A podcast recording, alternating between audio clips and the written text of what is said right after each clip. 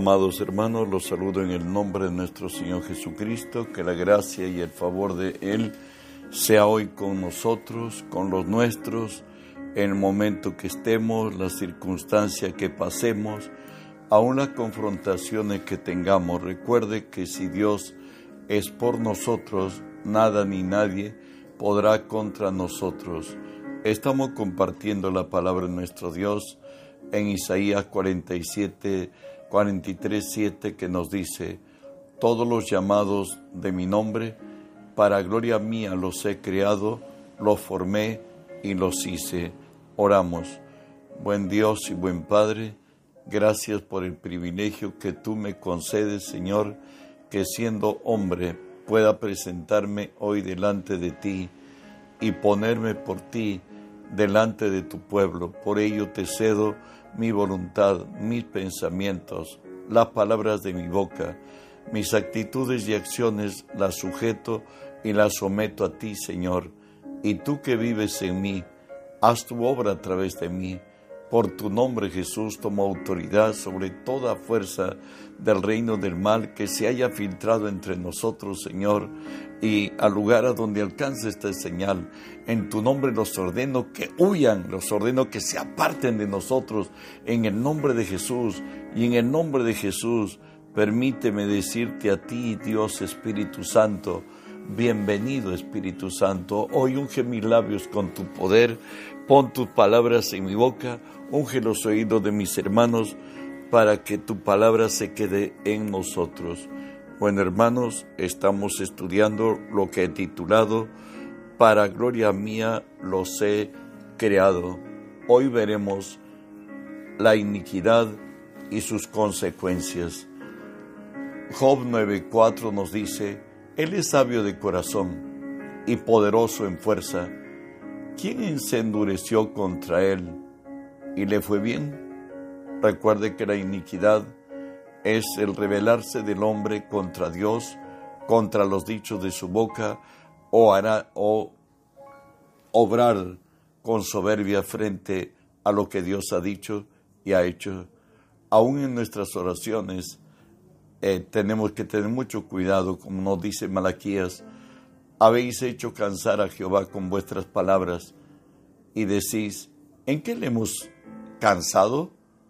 En que decís, cualquiera que hace mal agrada a Jehová y en los tales se complace, sino, ¿dónde está el Dios de justicia? Muchas veces para presionar a Dios, hacemos comparaciones con los demás hombres pecadores y creemos que de esa forma Dios va a ceder a nuestras peticiones.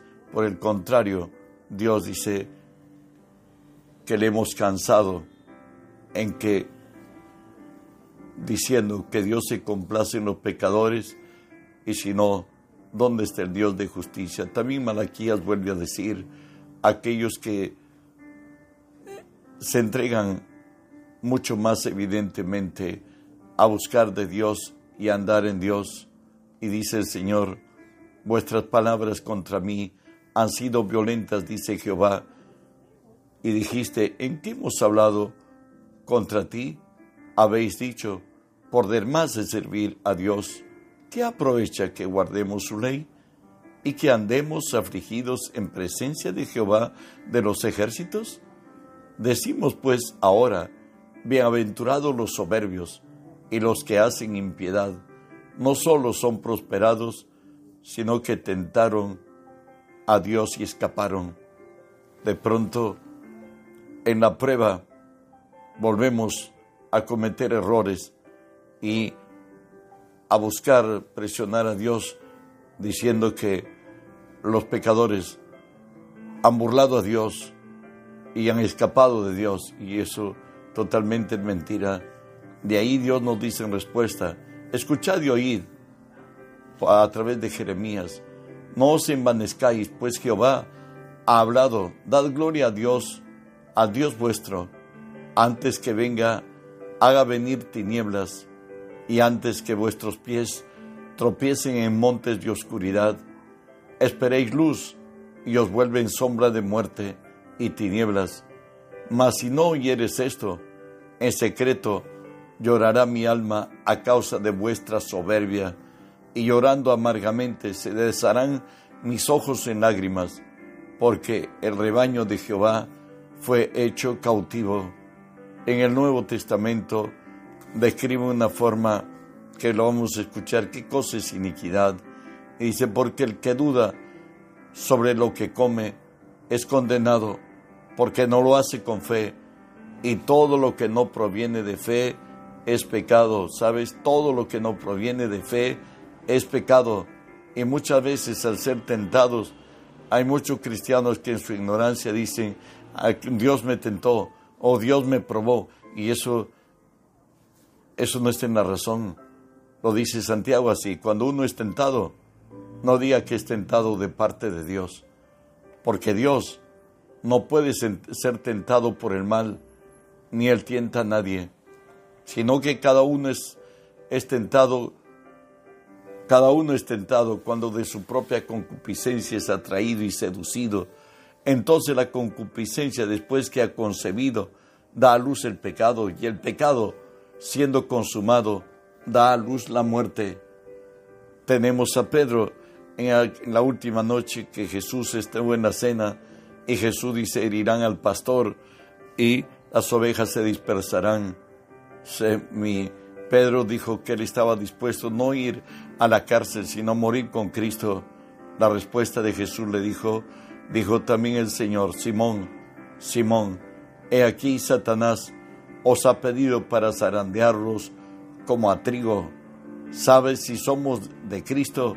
La palabra nos exhorta en 2 Timoteo, pero el fundamento de Dios está firme, teniendo este sello. Conoce el Señor a los que son suyo, suyos, y apártese de iniquidad todo aquel que invoca el nombre de Cristo, apártese de iniquidad todo aquel que invoca en el nombre de Cristo. ¿Sabe qué? Concentrarse en la palabra es el secreto para una mejor vida. Deuteronomio 4 nos dice así, mirad, dice Moisés al pueblo de Dios, y os he enseñado estatutos y decretos como Jehová mi Dios me mandó, para que hagáis en medio de la tierra a la cual entráis para tomar posesión de ella. Guardadlos pues, ponerlos por obra porque esta es vuestra sabiduría y vuestra inteligencia ante los ojos de los pueblos, los cuales oirán todos estos estatutos y dirán, ciertamente, pueblo sabio y entendido, nación grande es esta, porque ¿qué nación grande hay que tenga dioses tan cercanos a ellos como es Jehová nuestro Dios? en todo cuanto le pedimos? ¿Y qué nación hay y qué nación grande hay que tenga estatutos y juicios justos, como es todo es esta ley que pongo hoy delante de vosotros? Esa es la resultante de vivir en la palabra, tener la sabiduría de Dios, tener la ciencia de Dios, el conocimiento de Dios. ¿Y cómo es el conocimiento de Dios? Isaías lo describe, porque mis pensamientos no son vuestros pensamientos, y vuestros caminos, mis caminos, dijo Jehová. Como son más altos los cielos que la tierra, así son mis caminos, más altos que vuestros caminos, y mis pensamientos más que vuestros pensamientos. Supera todo. Dios, el Altísimo, en su gracia, quiso revelar, revelarse a su pueblo, a ti y a mí entre ellos. Y nos dice la palabra, por la fe entendemos haber sido constituido el universo por la palabra de Dios, de modo lo que, lo que hoy se ve fue hecho de lo que no se veía. Todo el poder de Dios está en su palabra. Y por tanto, Nehemías le dice en la reconstrucción del muro de Jerusalén y hace recordar al pueblo y sobre el monte Sinaí descendiste y hablaste con ellos desde el cielo y les diste juicios rectos, leyes verdaderas y estatutos y mandamientos buenos. Isaías mismo vuelve a, rememorar la grandeza y la gloria del poder de, de Dios en su palabra y nos dice Jehová, tú eres mi Dios, te exaltaré, alabaré tu nombre, porque has hecho maravillas, tus consejos antiguos son verdad y firmeza, tus consejos antiguos son verdad y firmeza. Y lo dice también Isaías 25:4, porque fuiste fortaleza al pobre, fortaleza al menesteroso en su aflicción, refugio contra el turbión, sombra contra el calor, porque el ímpetu de los violentos es como turbión contra el muro. Dios, en su palabra, nos afirma, nos fortalece, nos lleva a límites de gloria frente a, a las circunstancias a veces crueles de la vida. El salmista valora la palabra de Dios y nos dice así, cuán grandes son tus obras, oh Jehová, muy profundos son tus pensamientos. El hombre necio no sabe, el insensato no entiende esto. La palabra de Dios tiene virtud.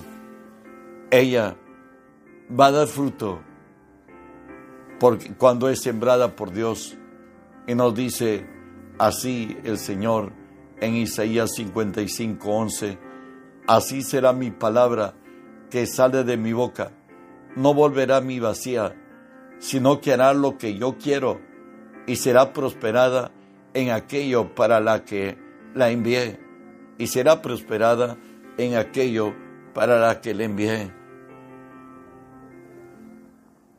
El poder de Dios está en su palabra, como lo dice Salmos 33, 6 por la palabra de Jehová fueron hechos los cielos y todo el ejército de ellos por el aliento de su boca, bajo circunstancias especiales necesariamente.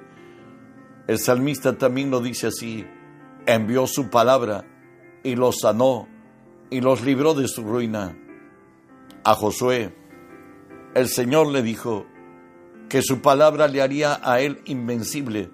Escúchelo Nadie te podrá hacer frente en todos los días de tu vida. Como estuve con Moisés, estaré contigo. No te dejaré, ni te desampararé.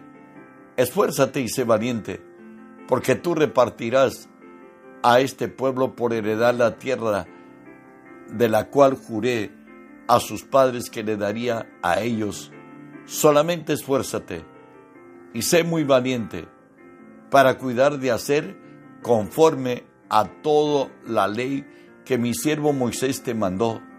No te apartes de ella, ni a diestra, ni a siniestra, para que seas prosperada en todas las cosas que emprendas. Nunca se apartará de tu boca este libro de la ley, sino que de día y de noche meditarás en él, para que guardes y hagas conforme a todo lo que en, él está escrito, porque entonces harás prosperar tu camino y todo te saldrá bien. No, te, no se aparte de tu boca la palabra de la ley, en ella meditarás de día y de noche para que hagas conforme a lo que está escrito. Entonces serás prosperado en todos sus caminos. Y de ahí que Levítico 25, 18 nos dice, ejecutad mis estatutos y guardar, guardar mis ordenanzas y ponerlos por obra, y habitaréis en la tierra seguros, y habitaréis en la tierra seguros. Nos habla Santiago, el hermano del Señor, acerca de la palabra y nos dice así, Él de su voluntad nos hizo nacer por la palabra de verdad, para que seamos primicia de sus criaturas. Por esto, mis amados hermanos, todo hombre sea pronto para oír, tardo para hablar, tardo para irarse, porque en la ira del hombre no obra la justicia de Dios, por lo cual desechando toda inmundicia y abundancia de malicia, recibid con mansedumbre la palabra implantada, la cual puede salvar vuestras almas, pero ser hacedores de la palabra, y no tan solamente oidores, engañándonos a vosotros mismos, que debemos sembrar la palabra, que lo declaremos con nuestra boca, que lo hablemos de lo profundo de nuestro corazón, y la palabra va a quedar implantada en nuestro corazón, y luego de la abundancia del corazón va a hablar nuestra boca, pero no solamente debemos ser oidores, sino hacedores de la palabra. De ahí que la palabra nos habla del trato que debemos tener en cuenta frente a la misma palabra de Dios. Primero, debemos oírlo con fe. Hebreos 4.2 dice así, porque también a nosotros nos, se nos ha anunciado la buena nueva como a ellos, pero no les aprovechó el oír la palabra, por no oír acompañada de fe en las que lo oyeron. Debemos estar atento a la palabra. Cuando Dios abre a lo profundo de nuestro ser, cuando llega a nuestro corazón, muchas veces, pero decimos lo siguiente, pero ¿quién le dijo? Otra, verdad, aquí está. Sabes, la palabra sirve para exhortar, para consolar y para edificar. De ahí que el Salmo 119, 162 nos dice, la actitud que debemos realmente tener frente a la palabra. Me regocijo, me regocijo en tu palabra, como el que haya muchos despojos. Eso es lo que nosotros debemos estar como cazadores, que estamos atentos cuando llegue la palabra a nuestro corazón. Recuerde que nos dice Romanos, así que la fe es, por el oír y el oír por la palabra de Dios. La forma como Dios llega al corazón del hombre es por su palabra. Cuando esta palabra no solamente queda en, la cabeza, sino al fin pues discierne los pensamientos y las intenciones del corazón, cuando llega a lo más profundo de nuestro ser, esto la Biblia le llama rema y nos dice pues porque de Él, por Él y para Él son todas las cosas, a Él sea la gloria y el imperio por los siglos de los siglos. Amén. ¿Qué nos quiere decir esto? Que Dios, lo que cuando Dios habla al hombre, le da promesas y esa palabra va a solucionar, sus circunstancias, sus momentos difíciles, momentos que necesitamos lo divino. Y, pero la palabra recibida tenemos que hablarlo. Nos dice según de Corintios, pero teniendo el mismo espíritu de fe, conforme a lo que está escrito. Creí, por lo cual hablé. Nosotros también creemos, por lo cual también hablamos. En Efesios 1, 15 al 18, sería bueno que anotes, nos dice la actitud que debe ser al, leer la palabra de Dios y aún diría escucharla. Por esta causa también yo, dice Pablo, por cierto, habiendo oído de, la, de vuestra fe en el Señor Jesús y de vuestro amor para con todos los santos, no ceso de dar gracias por vosotros, haciendo memoria de vosotros en mis oraciones. Y aquí viene, para que el Dios de nuestro Señor Jesucristo, el Padre de Gloria, os dé espíritu de sabiduría y de revelación en el conocimiento de Él, de Él. Vuelvo a leer esta parte. Para que el Dios y Padre de nuestro Señor Jesucristo, el Padre de gloria, os dé espíritu de sabiduría y de revelación en el conocimiento de Él, alumbrando los ojos de vuestro entendimiento, para que sepáis cuál es la esperanza a la que Él os ha llamado y cuáles son las riquezas de la gloria de su herencia con los santos. Y no solamente debemos oír, debemos entender.